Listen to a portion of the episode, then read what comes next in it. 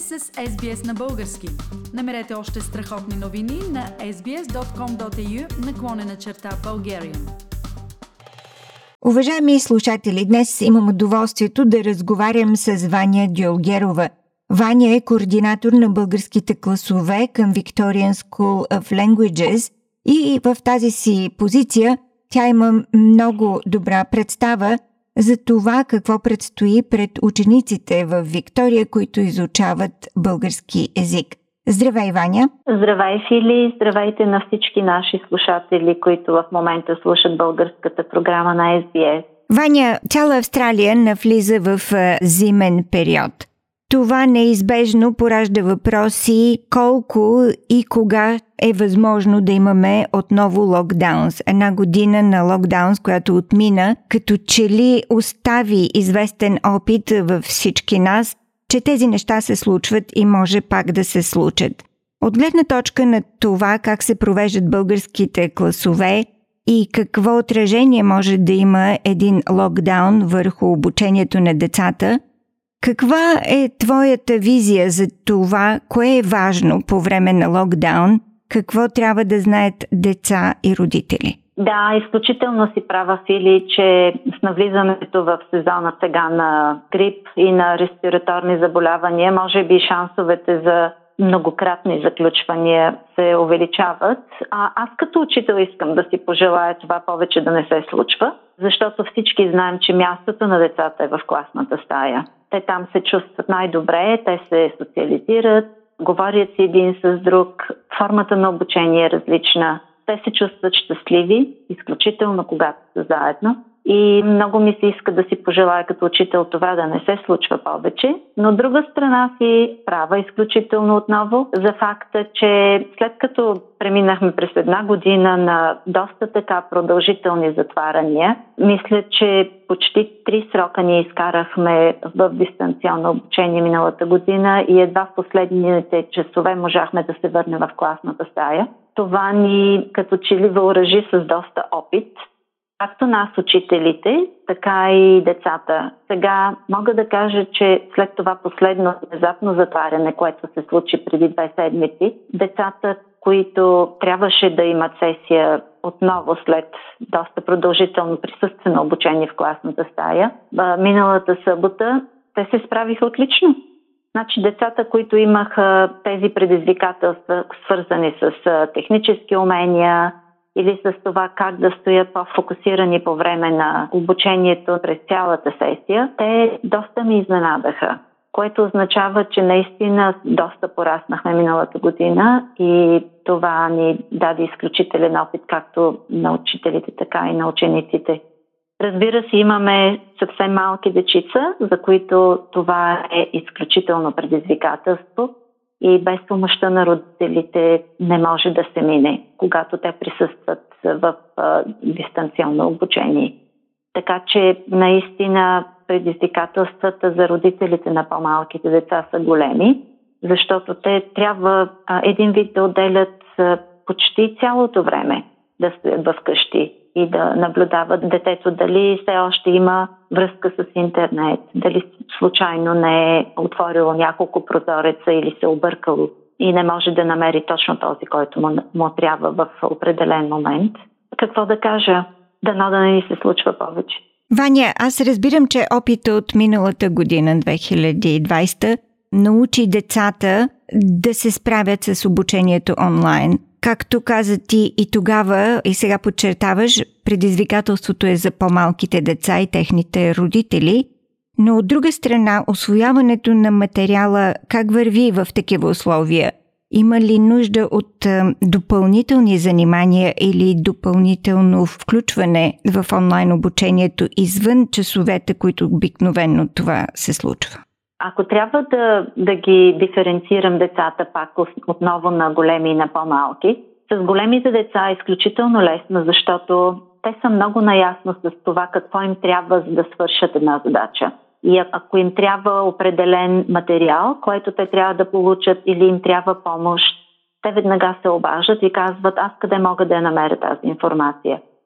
Докато с малките деца това отново пада като отговорност на родителите, те да се свържат с мен, те да попитат за домашна работа, предадена ли е домашната работа, каква домашна всъщност имат, защото детето не си е записал.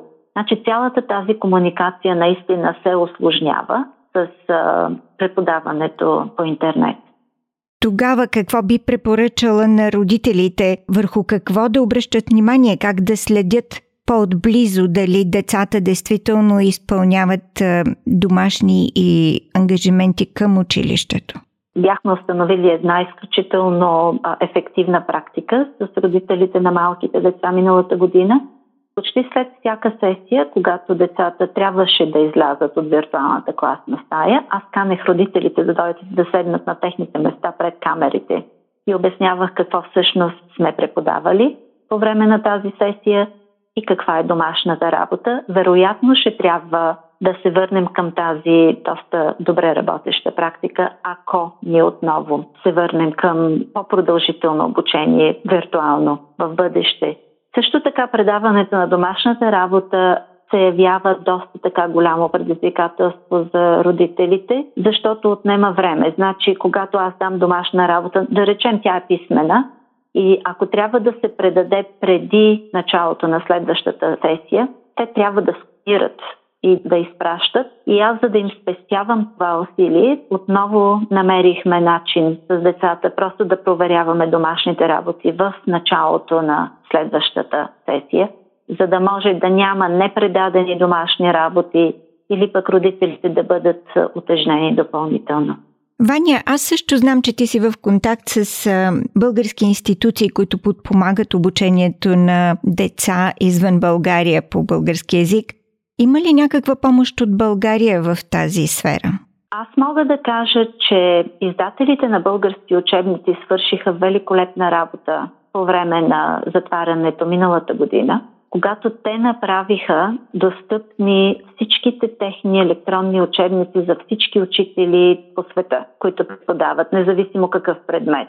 Така по този начин аз имах достъп до учебниците на просвета, до учебниците на Нубис, на каквото издателство нали, можеш да си помислиш, които издават учебници за деца, обучаващи се в България. Ние като учители имахме достъп до електронните версии на тези учебници, както и на тетрадки което изключително улесни нашата работа. Разбира се, отнема време, за да можеш да направиш селекция за определен час, какво точно за кое дете ще трябва. Това отнема изключително много време с оглед на подготовка. Но от друга страна, пък ние ги имахме в електронен вид, които веднага можеха да се сложат на монитора и децата да започнат да работят веднага.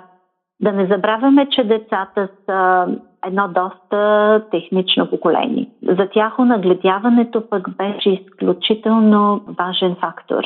И може би това допринесе до ефективността на този вид обучение.